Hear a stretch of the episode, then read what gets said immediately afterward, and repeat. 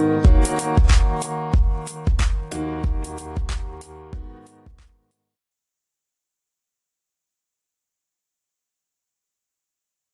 everybody, and welcome back. It's been a while to the Reaching the Summit College Basketball Podcast.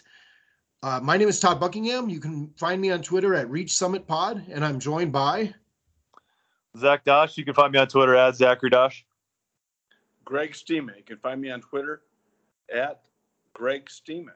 And by the way, Todd, thanks for doing this. Uh, uh, Zach and I are really appreciative of you putting this podcast together. We've done it for a while now and we're just excited about the direction it's going. Yeah, just awesome. so everybody understands how this kind of goes.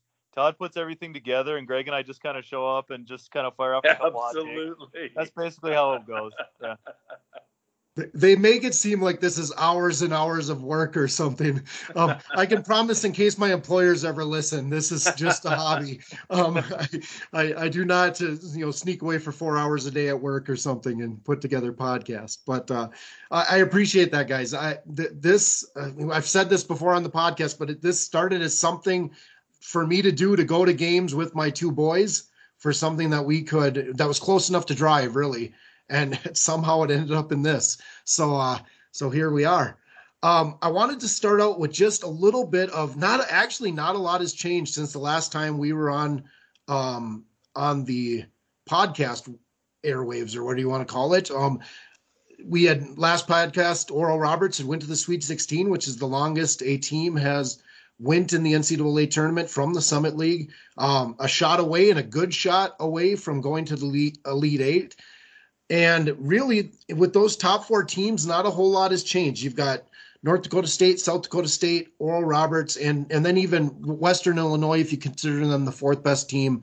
Uh, Kansas City could be in there as well. Not a lot of change, especially with the top players. Really, the only top player for any of those four teams not coming back is Kevin Obanor. Uh, so a lot of change with teams after that, but not a lot of changes at the top. Another new addition to the Summit League. We've talked about it a little bit last year, but St. Thomas joins from the MIAC, uh, which is is in Minnesota, a team out of St. Paul, and they joined. We'll have a lot more on the podcast with both those top four teams and and the lack of changes and um, St. Thomas joining. But anything you guys want to chime in on those two topics, just in general? Well, I, I think you know on the on those top four teams it's a lot about uh, using that extra year of eligibility. Mm-hmm. Uh, those top four teams did it very well. They're bringing pretty much everybody everybody back. That's why they're so good. And everybody below them had pretty significant roster turnover, turnover for very different reasons. But those top four, the reason why they're the top four is obviously they're the best players, but they also return everybody.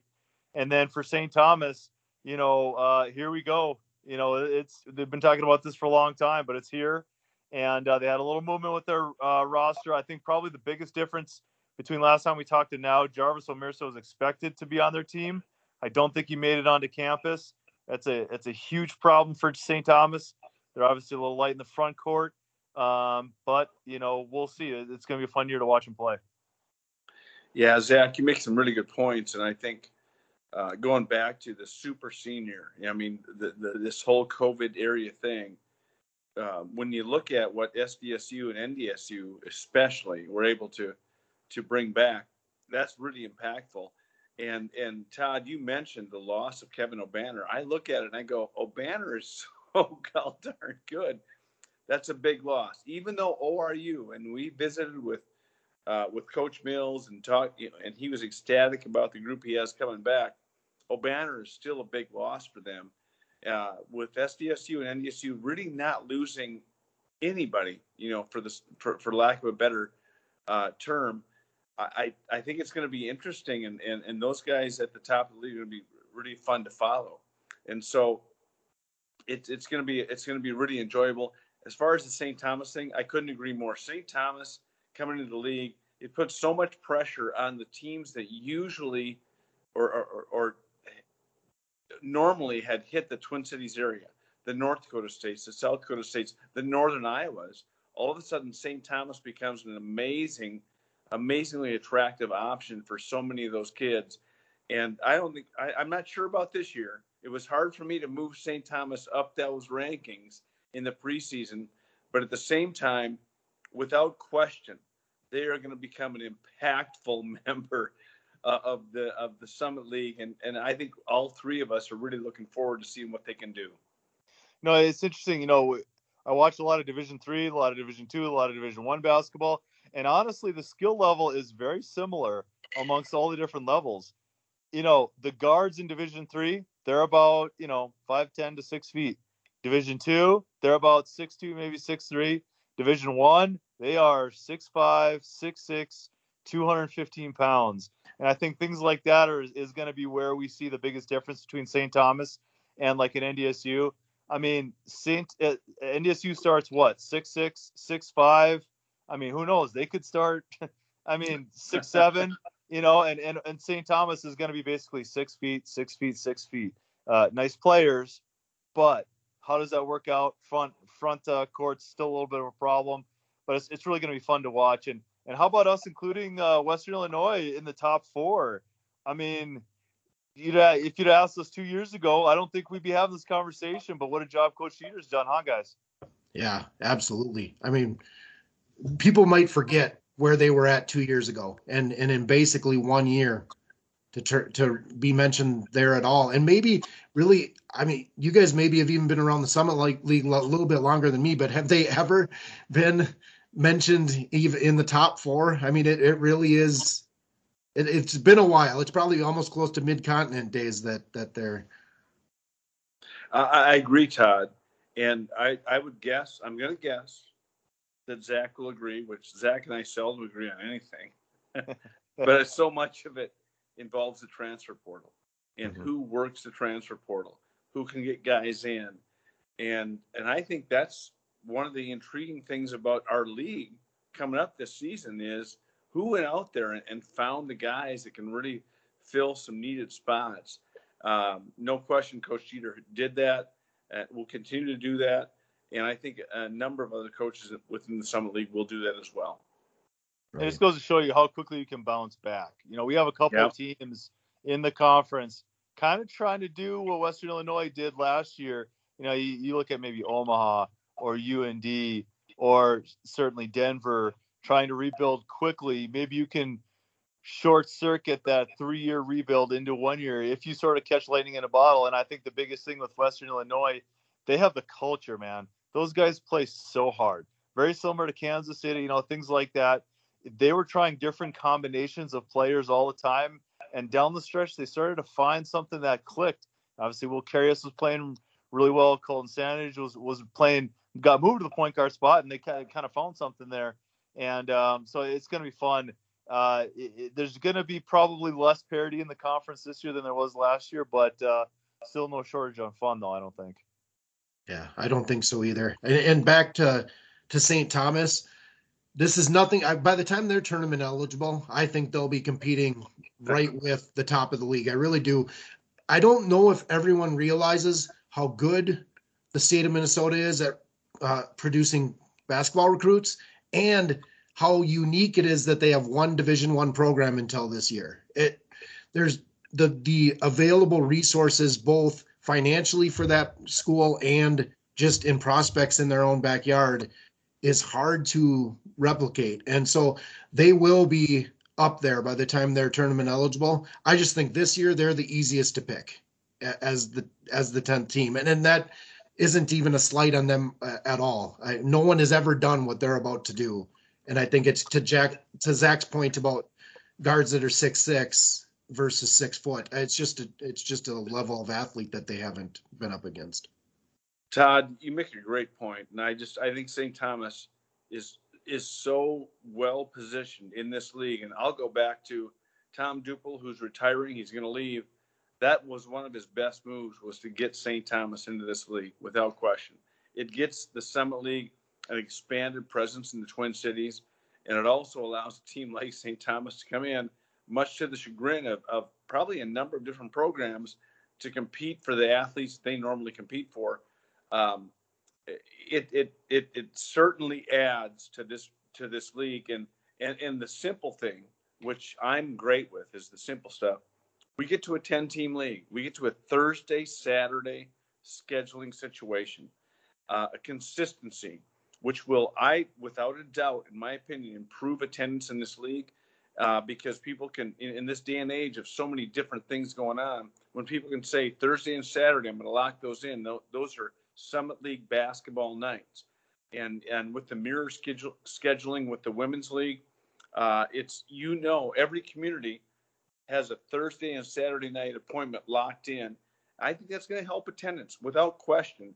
And I'm so glad uh, because Zach and I, we both broadcast in this league. It's it's always nice to know is it a Wednesday? Is it a Thursday? Is it a Friday, a Saturday, or Sunday? Um, we know right now, you know, when it's going to be, and and that's what's I, I, I think that's really important. But uh, let let's not ever let's not question the impact that St. Thomas can have over the course of the next five years without question. Well, and this is stuff. This is why we follow recruiting, right, gentlemen? I mean, we can see stuff happening before it actually gets here. St. Thomas's recruiting class next year, easily the best in the Summit League, like easily.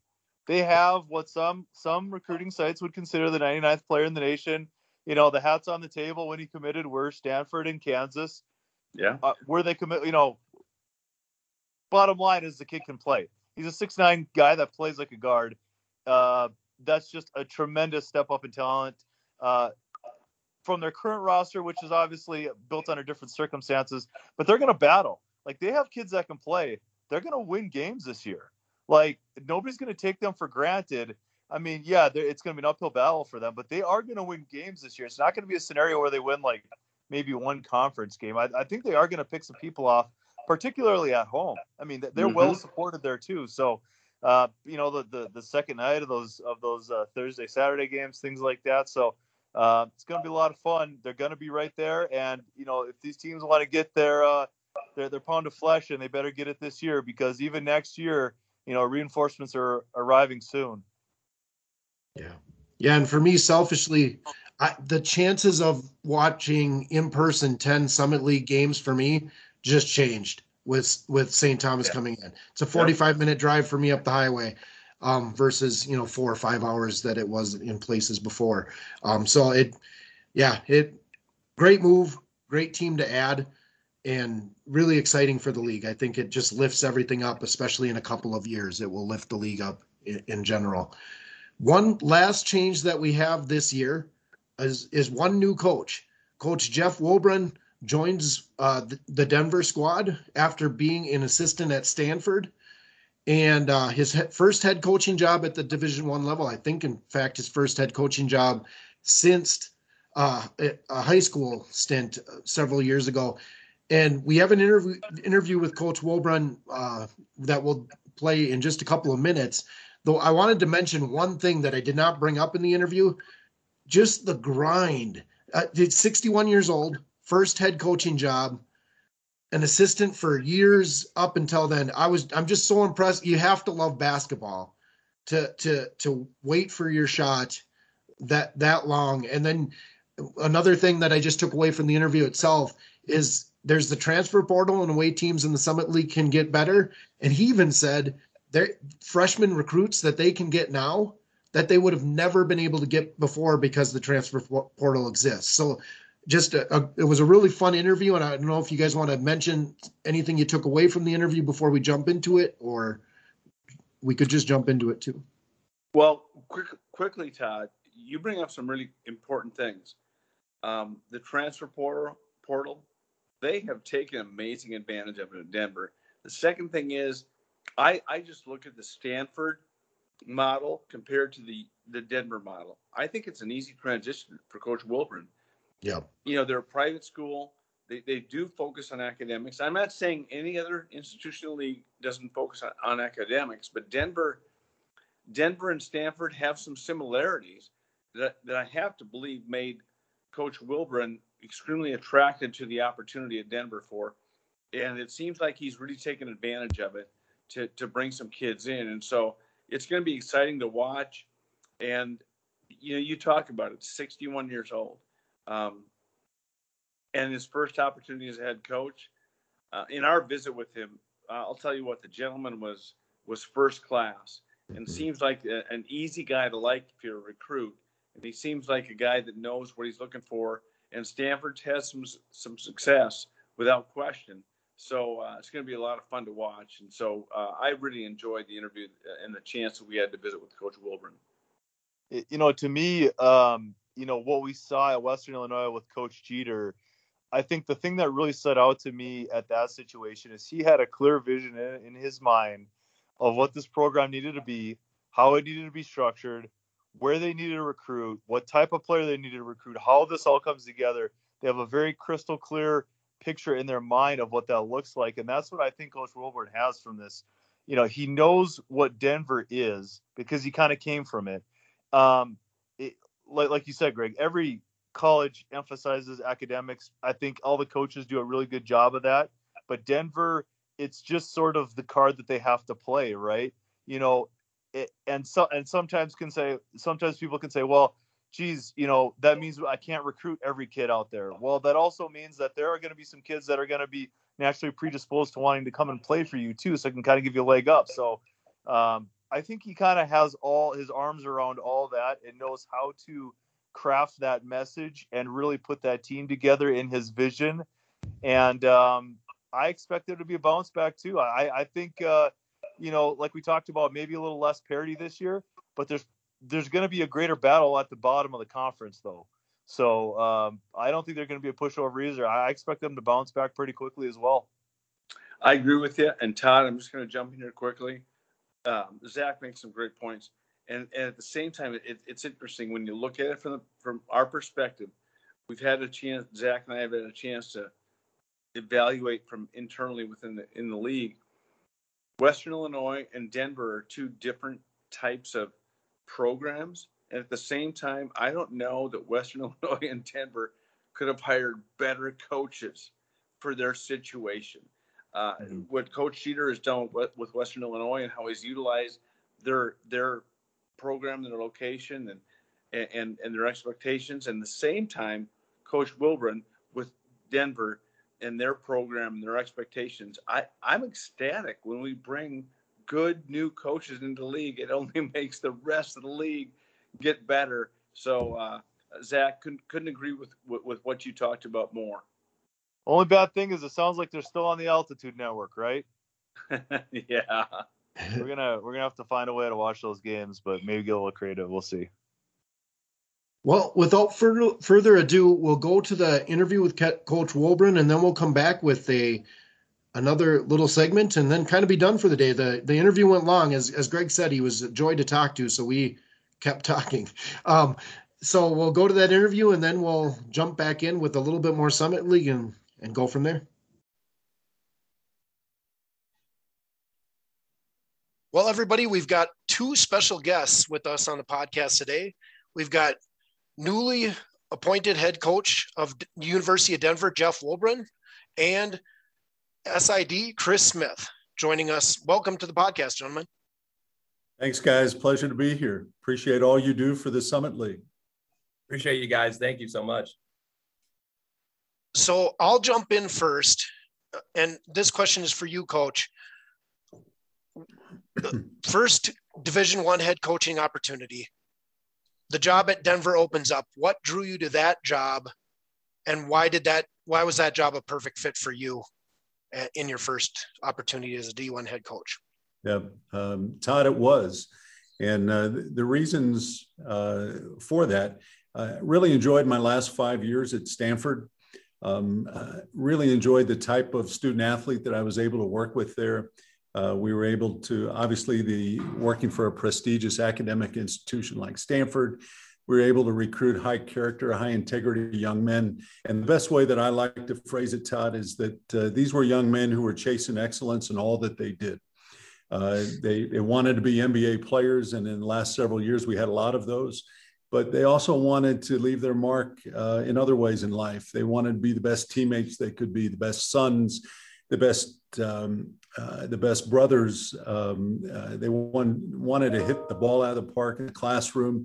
They wanted to take advantage of opportunities uh, from an educational standpoint as well. So, for all of those reasons that I enjoyed Stanford so much, I looked at the University of Denver and I saw a prestigious academic institution, one that had a lot of things in common. We had academic standards that we needed to recruit to, just like we did at Stanford. And I thought all the things that I liked at Stanford, I could do and implement here at the University of Denver.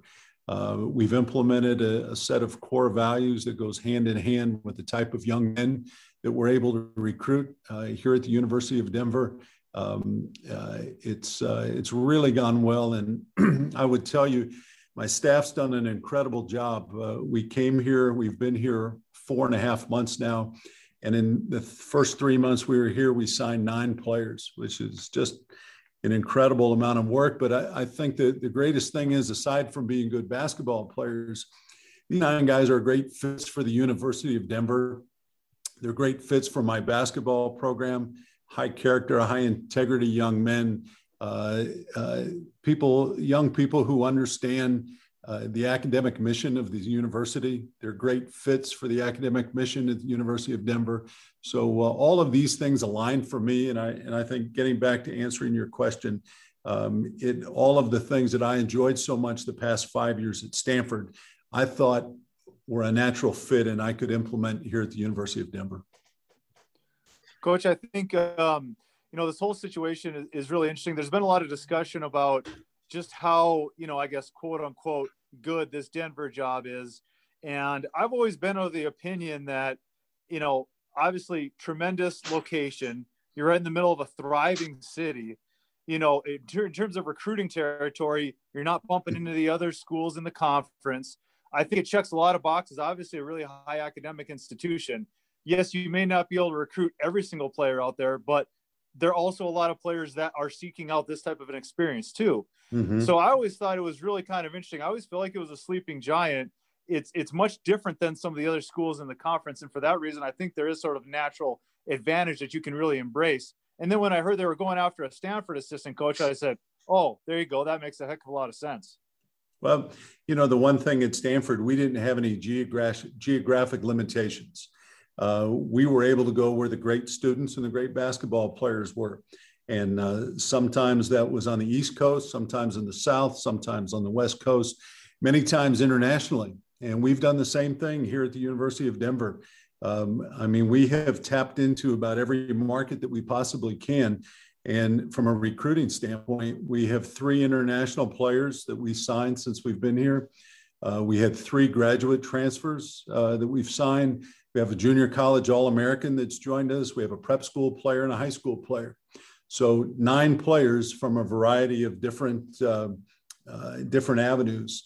So uh, I would uh, I would agree with what you said that uh, uh, if you want to call Denver a sleeping giant, um, it's has tremendous potential. we we represent a great academic institution. We represent a great major metropolitan area. All things which were, are appealing um, and and we have no geographic limitations. Reid Travis's recruitment out of Minneapolis too. You're not afraid of the mid- Midwest, right? That seemed to go over well. Hey, Reid and Tyrell Terry, right? A couple Minnesota kids. Uh, Giovanni yep. on our team is from the Minnesota yep. area. Short trip, right? That's right. So, Coach, so how much? Talk, uh, yeah, go ahead, Greg. Well, I was just going to ask, uh, Coach, you come into the Summit League, and um, you know, postseason success is, isn't completely foreign to some of the teams in this league. You, you obviously look at Oral Roberts' run last year, and uh, North Dakota State a couple of different times has been able to uh, garner some wins in the tournament. So, how much of you know the, the job itself, obviously in Denver, has great appeal, and, and that's understandable. But how about the Summit League itself? Is there are there things about the league that you're familiar with, or do you still have a lot to learn about it? Kind of what are your thoughts on the league? Um, what I would tell you is I, I, have a great respect for the league itself. I have great respect for the coaches in the league. Um, to address uh, your question, I, I, do have a lot to learn. Haven't gone through a, a league season yet uh, to have a good understanding in terms of style of play, and um, but uh, tremendous respect for the conference.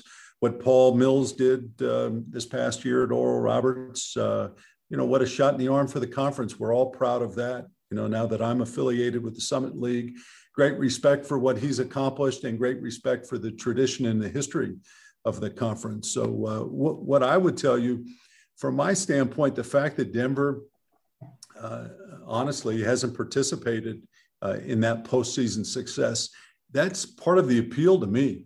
You know, I, have I've said many times uh, since I've been at the University of Denver that I think as a coach, you're a builder or you're a sustainer. You're trying to sustain success that the program has had, or you're trying to build it to a level that the program has never been at or hasn't been at in a very long period of time. And if you look back into my previous coaching stops, it's it's a lot of stops like that where we've we've built a program to a level that it hadn't been at in a long time. So certainly that's my hope and that's my appeal here at the University of Denver. I think what's really cool is uh, and, quite honestly, this has been, you know, my conversation with the recruits that we've signed. You have an opportunity to come to the University of Denver and do something that's never been done before. You know, we haven't played in a Division One NCAA tournament. We haven't won the Summit League, and uh, granted, we haven't been in the Summit League a long period of time. But those are things that you can come here and, and you can put your name on. Uh, you can have a, lo- a level of success in this program that has never been achieved before. And see, to me, that's really appealing and I, I found nine players this year who also found that appealing. Sounds great, coach. coach. Coach, just to go into a little bit with the nine new players, you know, most of us who cover the Summit League know a little bit about Tristan Green, Giovanni Bickham, uh, the the group that was there previously. Anything we should know about those? You got three international recruits that are all freshmen, I believe. Three Division One transfers and a JUCO guy and, and some other players in there and some other freshmen as well. Anything we should know about those players or somebody that might jump out at us when we watch Denver for the first time? Yeah, I hope they all do. Uh, to be honest with you, I, I, think they will all be contributors. I think they all have, have an opportunity this year to be contributors, significant contributors to our team. So we uh, basically the the quick makeup on the team is we have four returning scholarship players plus two walk-ons and then we've recruited nine new players and as you've said uh, as we looked at that uh, and what we needed to do to be successful and and quite honestly my um, my approach as we as we my staff and I took over this job was we want to be competitive in year one. Uh, this is not a three-year program, a five-year program, and the portal um, and what it what it offers, you know, with 1,600 players who are looking to transfer, uh, the timing was good from our standpoint uh, to go out and get some players that we felt were a good fit for our program academically, culturally, and from a basketball standpoint. So one of the necessary ingredients for sure was experience. I'm looking on at this team. We don't have a great deal of experience. And with KJ Hunt and Mikey Henn and Peyton Moore, those are our three graduate transfers. Uh, these are three guys who are 22 or 23 years old. They've had four years of major college basketball experience. They've competed and had success at a high level. Last year, KJ Hunt was the point guard at Morehead State. Morehead won the regular season conference championship in the Ohio Valley Conference. They won the conference tournament. Uh, KJ led his team to the NCAA tournament last year. Uh, if I'm not mistaken, I think Morehead State was 18 and 2 when KJ started at the point guard uh, for them. So, uh, you know, and what what an important position, you know, for a team that's uh, that's looking to be competitive to to go out and get an elite level point guard, which we feel like we've we've done that with KJ and his experience. Mikey Henn, uh, Mikey played at the University of Portland last year. He's a career 40% three point shooter at six foot eight. Uh, the way we play with our style of play, I like my bigs facing the basket a lot. I like to have them perimeter threats. Uh, Mikey is all of that. Uh, so he gives us a pro- proven experienced three point shooter. But uh, and then then the last graduate transfer is Peyton Moore, Peyton from Rice, and uh, Peyton graduated Rice in three years. You know, another um, testament that he's a great academic fit here at the University of Denver. He'll be working on a, a business, uh, a master's degree in business while he's here. Um, but uh, and strangely enough, the way the, the COVID rules are and, and current NCAA rules, all three of those graduate transfers have two years of eligibility coming up for us, which is a real shot in the arm. So, from an experience standpoint, and I would also tell you a leadership standpoint, we're really leaning on those guys hard.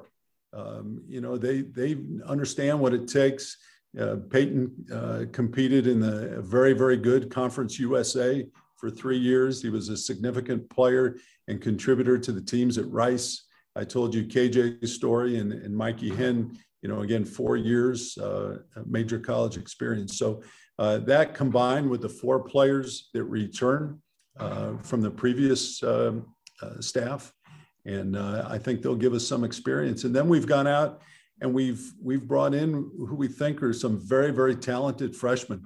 And uh, I, I, guess the the one player who's not a freshman is a junior college player, uh, Jordan Johnson. Uh, Jordan played junior college ball in Hines, Mississippi last year, and was a junior college All American.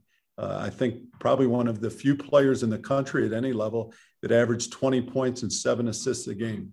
Uh, so you're looking at an elite level shooter uh, elite level playmaker, passer. Um, you know, Jordan's a player with a, a, year, actually has two years of junior college experience under his belt. Um, you know, uh, will be another significant contributor. Coach, uh, appreciate the breakdown of your roster there. Maybe take a step back and kind of help us understand how you go about finding these players. I always find it really fascinating. I mean, you look at the background uh, that you put together here some high school, some junior college, some international, some transfers, some existing staff. So, so how do you go about finding these players? And, and, you talked about it so many times, but profiling and finding the right fit for the university and your program. How do you go about doing all this? There's so much information, so many players out there. How do you sift through all of it and find the right ones for you? Yeah, Zach, I think that's a great question. And, and I would tell you uh, that probably started with the fact that I assembled a staff uh, that I had a lot of history with. Um, so uh, my staff, uh, my staff is made up. My assistant coaches, Brandon Dunson is my associate head coach. Um, I, I coached Brandon in high school some 17 years ago. So you know, in terms of familiarity, understanding who I am and what my values are, what my standards are, what my expectations are, the type of young man that I like to recruit. I mean, there's no one, no one who understands that better than Brandon. You know we've we've had a relationship for almost 20 years. So uh, that's really where it starts. I have a great relationship with rob zawi um, on our staff. Who worked the last two years at nevada and cal state fullerton rob understands we've been friends he understands who i am same type of thing there's a high sense of familiar, familiarity and then uh, uh, robert williams is my other assistant coach robert i coached 10 years ago at uab so, you know, I've, I've coached these guys. Uh, I understand them. They understand me. We've been through difficult times. I know how they're going to react in the face of adversity. Uh, I know what type of work ethic they have. Um, and uh, it, it, all starts with that. So they have a great, great sense of appreciation for the type of player that would thrive in my program. So they went out and all they did was find great players who fit our culture, who reflected our core values and who fulfilled our needs from a basketball standpoint. So uh, it's a hell, as, as you outlined, it was a hell of a task and they did a hell of a job. I really like following recruiting. I think once you understand somebody's recruitment story, what happens on the court makes a whole lot of sense. And so, you know, as soon as, you know, like for hmm. example, you get a commit, I try to go watch some tape on and whatnot. And I'm always like, you know, it, it's it's from some random place where you've never gotten a player before, and you click on it and you're like, wow, this guy can actually really play. How did they even think to look there? You know what I mean? Yeah. So I always just think that's kind of interesting. But you're right, it networking, is. your staff, and all that. Yeah.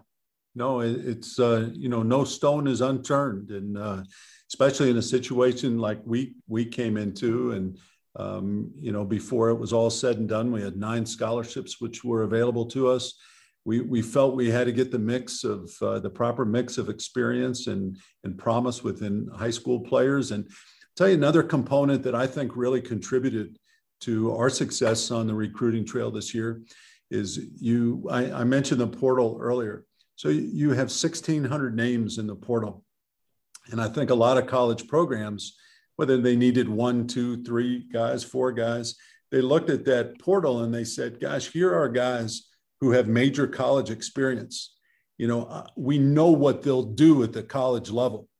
Should we pursue someone in the portal with experience at the major college level, or should we recruit a high school kid who where there's a little bit of an unknown or a junior college player for that matter.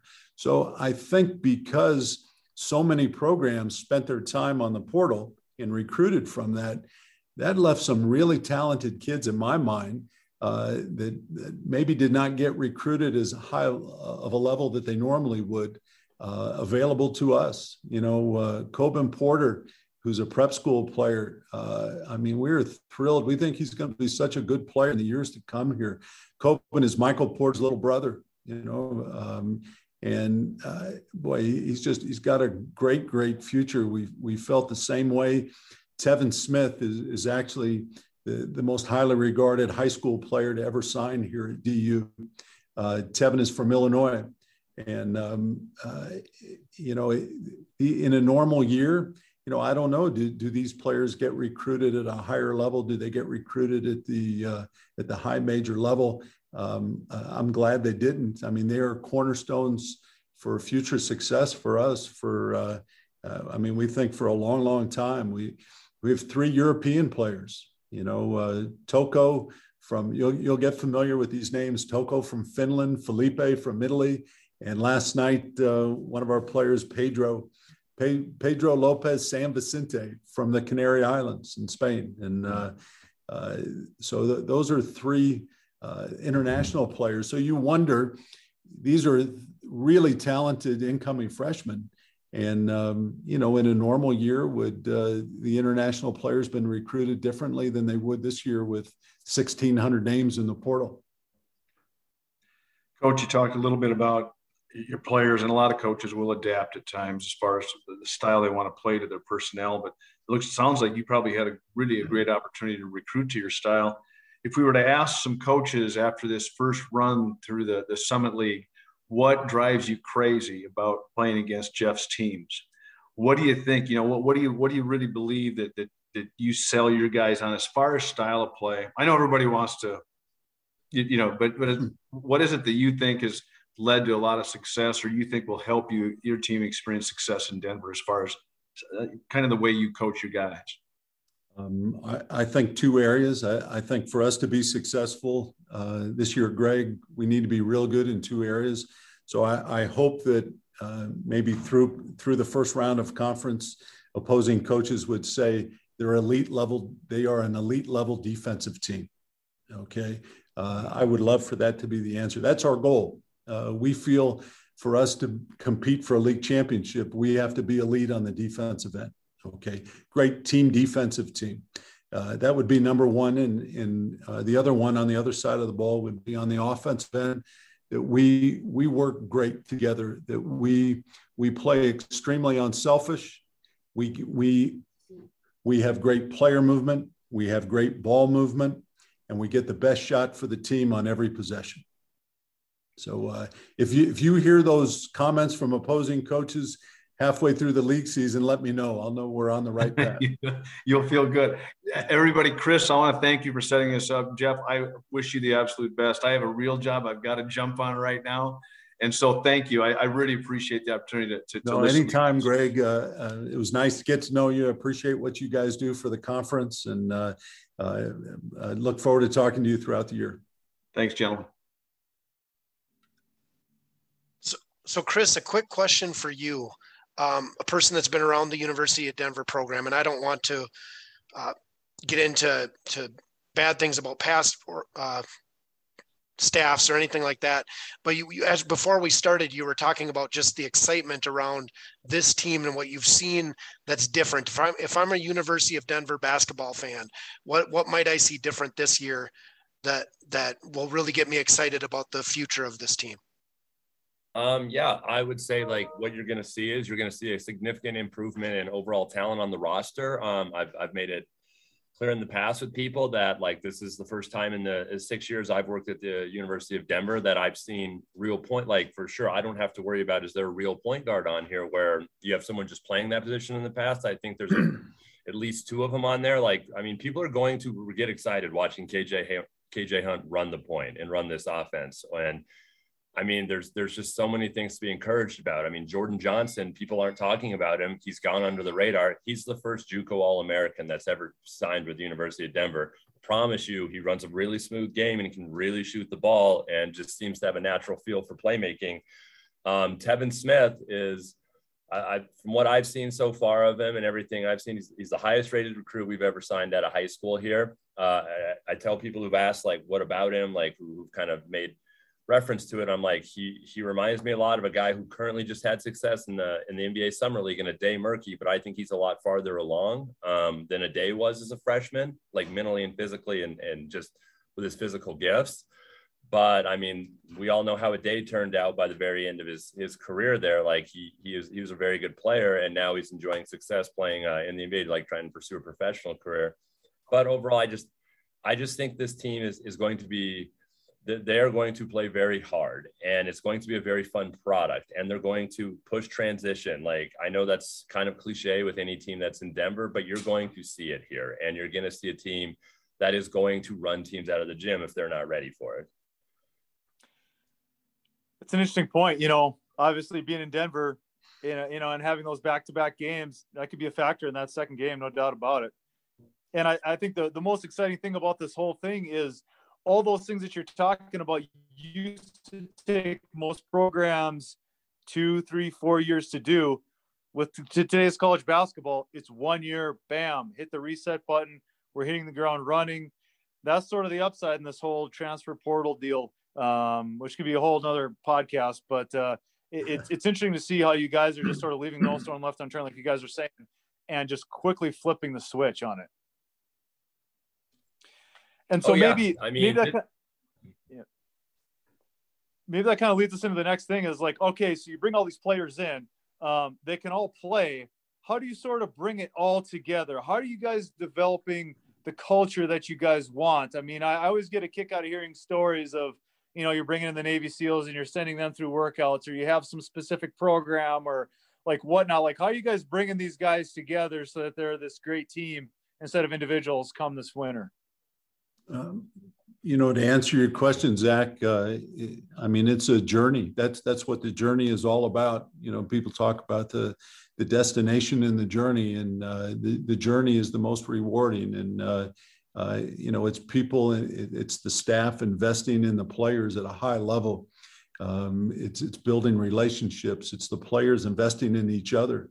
The players, the the word investment is one of our core values, and you know when when i talk to players about that i say you know we're going to we're going to ask you to invest in the coaches at a high level. We're going to invest in you probably a higher level than you've ever experienced before. We're concerned about you not just as basketball player but as a student and as a person.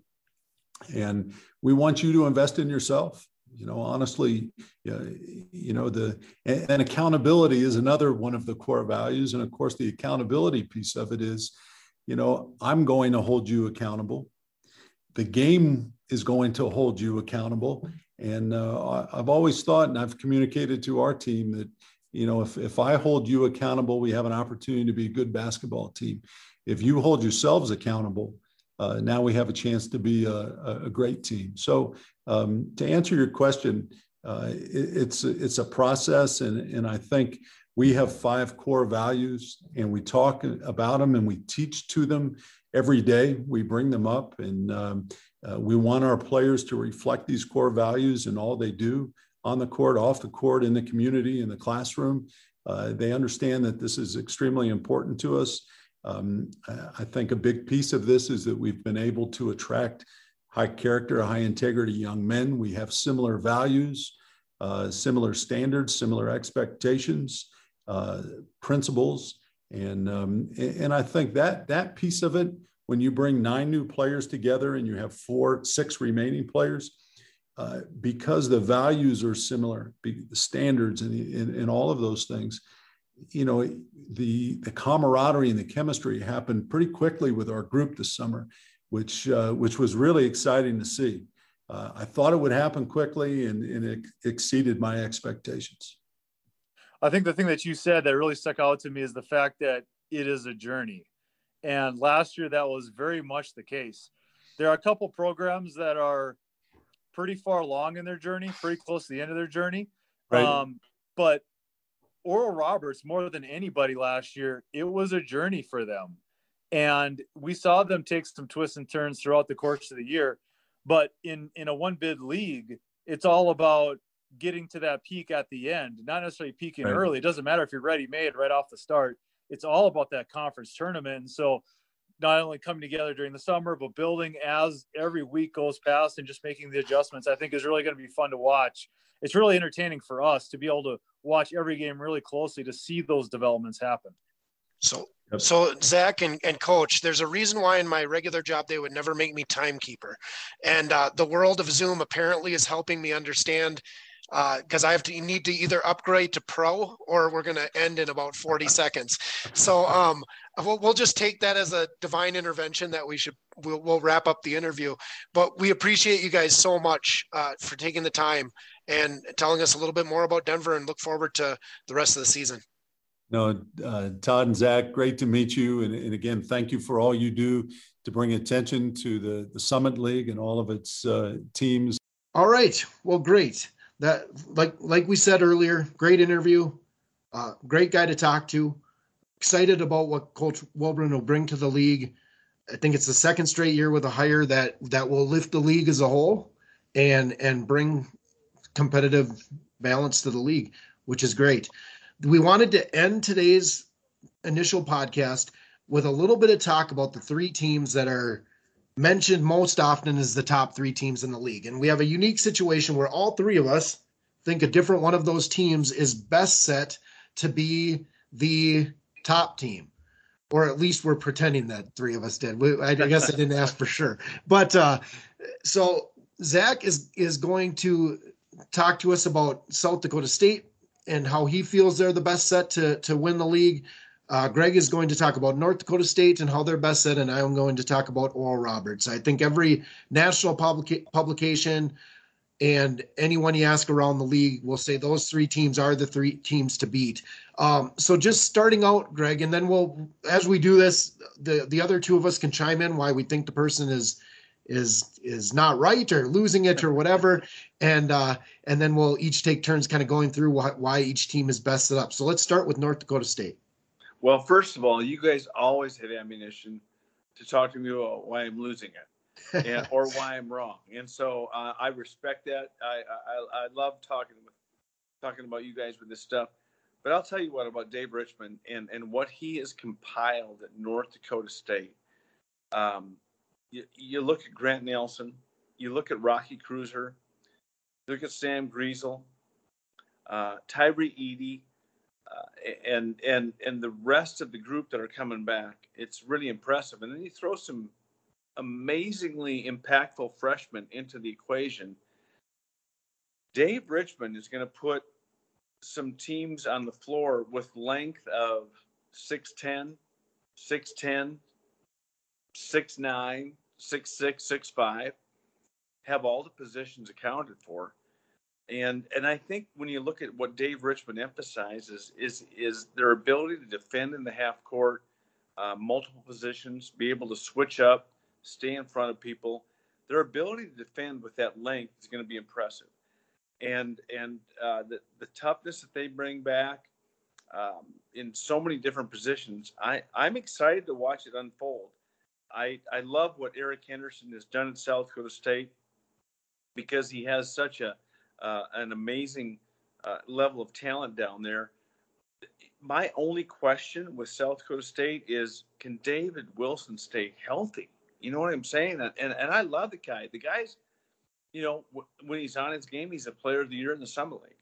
Uh, but I, I look at the compilation of what David's put together uh, at North Dakota State. It's going to be extremely entertaining to watch this team play. Um, not only defensively, which I think is their strength, but their ability offensively. I mean, we all remember uh, uh, the Nelson kid against Kansas and what he could do on the floor at 6'10. And I think he continues to grow and get bigger and more skilled. And then combine that with all the returning talent for North Dakota State. Uh, I, I, it's going to be enjoyable to watch. And, and you talked about it, Todd. You've got ORU with all their returning talent and, and, and, and and Zach's going to talk about South Dakota State with their returning talent, which has been the preseason conference favorite for numerous years. Um, that all of that combined with the the COVID super senior and everybody being able to come back and and and I'll tell you what what what Summit basketball fans love it, it's going to be on steroids this year Yeah. with all the talent in this league. Um, but I'll tell you, you know, North Dakota State with what they have coming back, they're going to be a really difficult out in the Summit League. Can't wait to watch it unfold.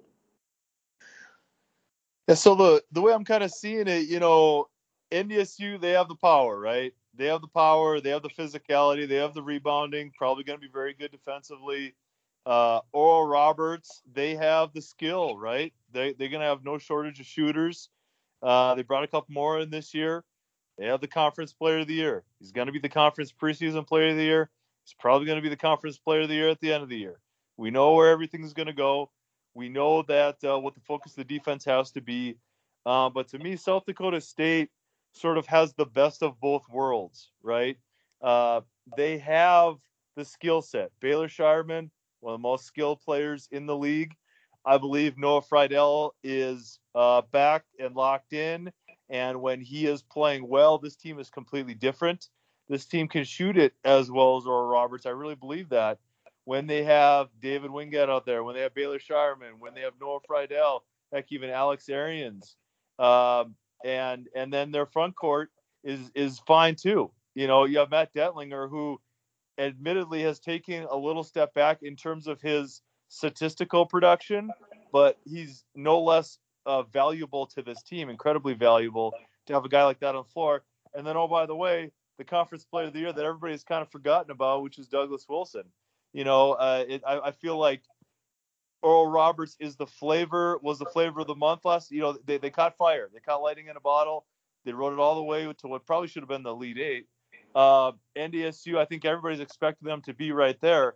But I just see a little bit more well balanced team with South Dakota State. Uh, a little bit more skilled guard play, a little bit more ability to create a, create a shot. That's why I think they have a little edge on both of those two teams, as they're a little bit more well rounded, maybe a little bit more skilled than NDSU, maybe a little bit more powerful, and, and with with their defense and rebounding than Oral Roberts.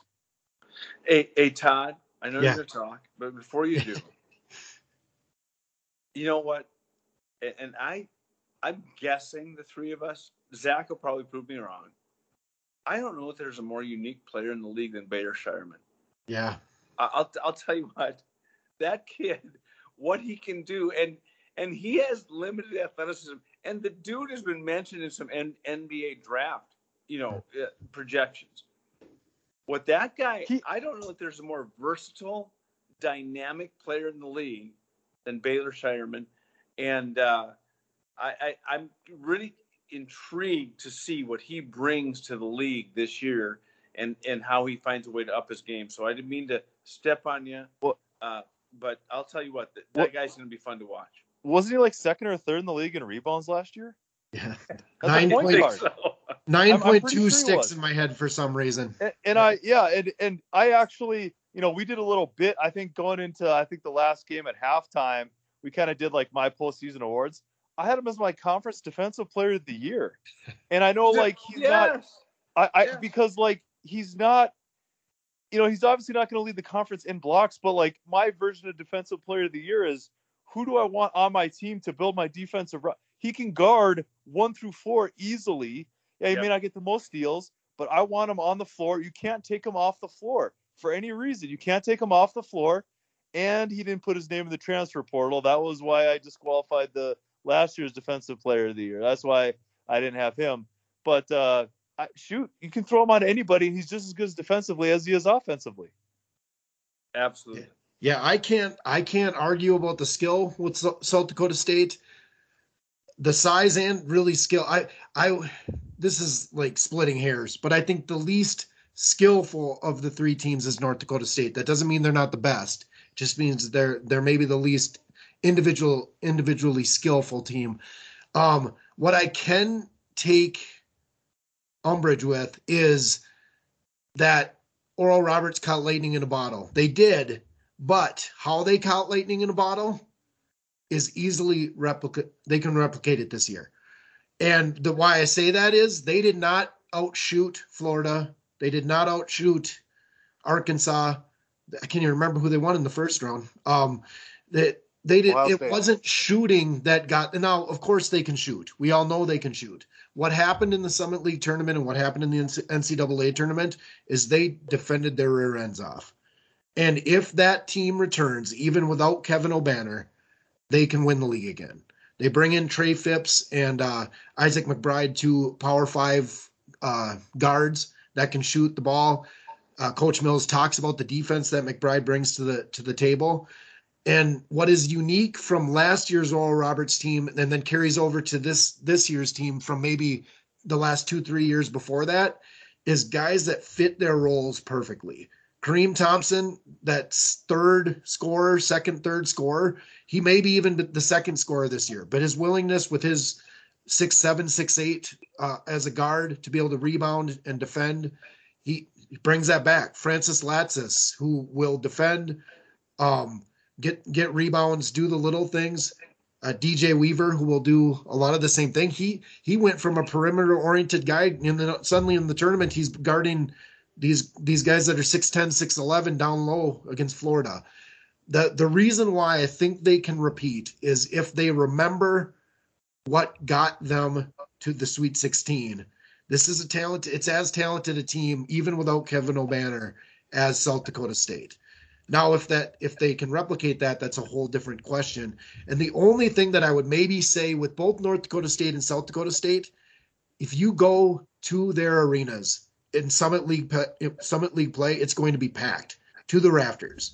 And the Mabee Center changed from gold seats to navy blue seats um, in the off season. But if people don't sit on them, they're still empty regardless of the color. And and I know it was COVID and and there was different um, restrictions in different areas, and every state handled it differently.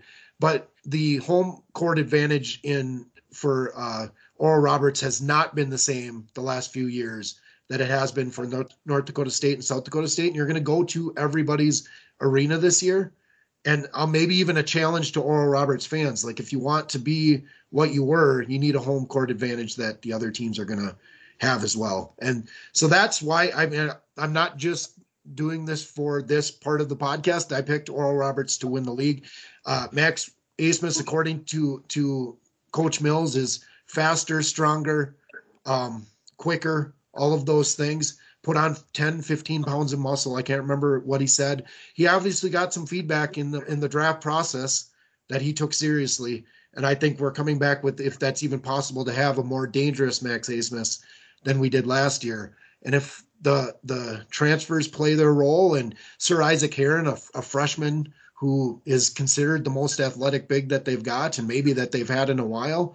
They've got this way of finding these freshmen that come in and contribute right away. That's why I feel Oral Roberts has a, a, as good a shot as any of winning the league. Todd, you make some great points, and and uh, and you know I think both Zach and I will agree. Max Abmas is amazingly special, and I think I think maybe that and and and we talked about this with with the Coach Mills interview that'll appear later on in our podcast. How impressed he is with how good he is at making his teammates better, and uh, and and then all of a sudden we're hearing about a better version of Max Abmas coming back to the summer League this year. That's gotta scare yeah. every coach in the league, and and we all know you know what what you know just the location of ORU, their ability to bring in some impactful recruits. So uh, don't disagree with anything that you talked about uh, as far as your forecast of what why ORU is a legitimate contender in the Summit League. It's going to be so much fun to watch, and and and I and the other thing I'll say is it's so much more of a reason so for so many fans to get to games right in you know when, when these teams come to your community and to and to your institution get out and watch them this is going to be some fantastic basketball this this uh, upcoming season in the summit league yeah if lester did nothing else it highlighted how high of a level of play the summit league is i mean yeah. we've been chatting about okay, so what's the path? At what point do we does this conference become a two bid league? I mean, honestly, you know, they're going to have to win some obviously non-conference games, things like that. But if they continue to have success in the NCAA tournament, you know, they were not. Oral Roberts was not outmatched by Ohio State No. or Florida. They were not. They belong there. You're 100% right, Todd. It's not like they shot 60% from the three-point line. They just played their game and beat them. Matter of fact, they actually didn't even shoot all that well Right. and they finished fourth in the conference in the regular season. So I mean, that just goes to show you, you know, it, it's it's interesting in a lot of these interviews with these coaches, they talked about putting together a schedule, and I think some of these coaches in this conference they're starting to have a hard time putting together their schedule because it's like, all right, we want to bring you in. You know, these Power Five schools are looking at, Them, we want to bring you in, but we also want to beat you. We don't want to bring you in and lose you know, and so there's maybe a little hesitation there. Maybe they can find somebody else that's a little bit, little bit more of a sure win. So, I mean, interesting stuff. We're up to ten teams. We have some rhythm to the schedule. We can probably release the podcast and, and, and you know the the in a rhythm and a cadence. And uh, I just I want to tell everybody out there that we just appreciate all the feedback that we've been getting, and I think this is kind of starting to turn into something that we all wanted. And that, like, look, this isn't a pedestal for us or anything like that this is just to shine a light on the conference. And we're going to be doing more interviews this year with coaches and players, probably trying to have one on almost every single week if we can pull it off. But we want to hear more from them and maybe a little less from us. And so we're going to have a lot of fun with that. We know we have a lot of fun with it. I hope you guys are having fun too. Any feedback that you guys can have, tell us why we're wrong, right? It's not fun to tell us why we're right. Tell us why we're wrong. Debate a little bit. We can bat this stuff around a little bit. Let's have some fun with it.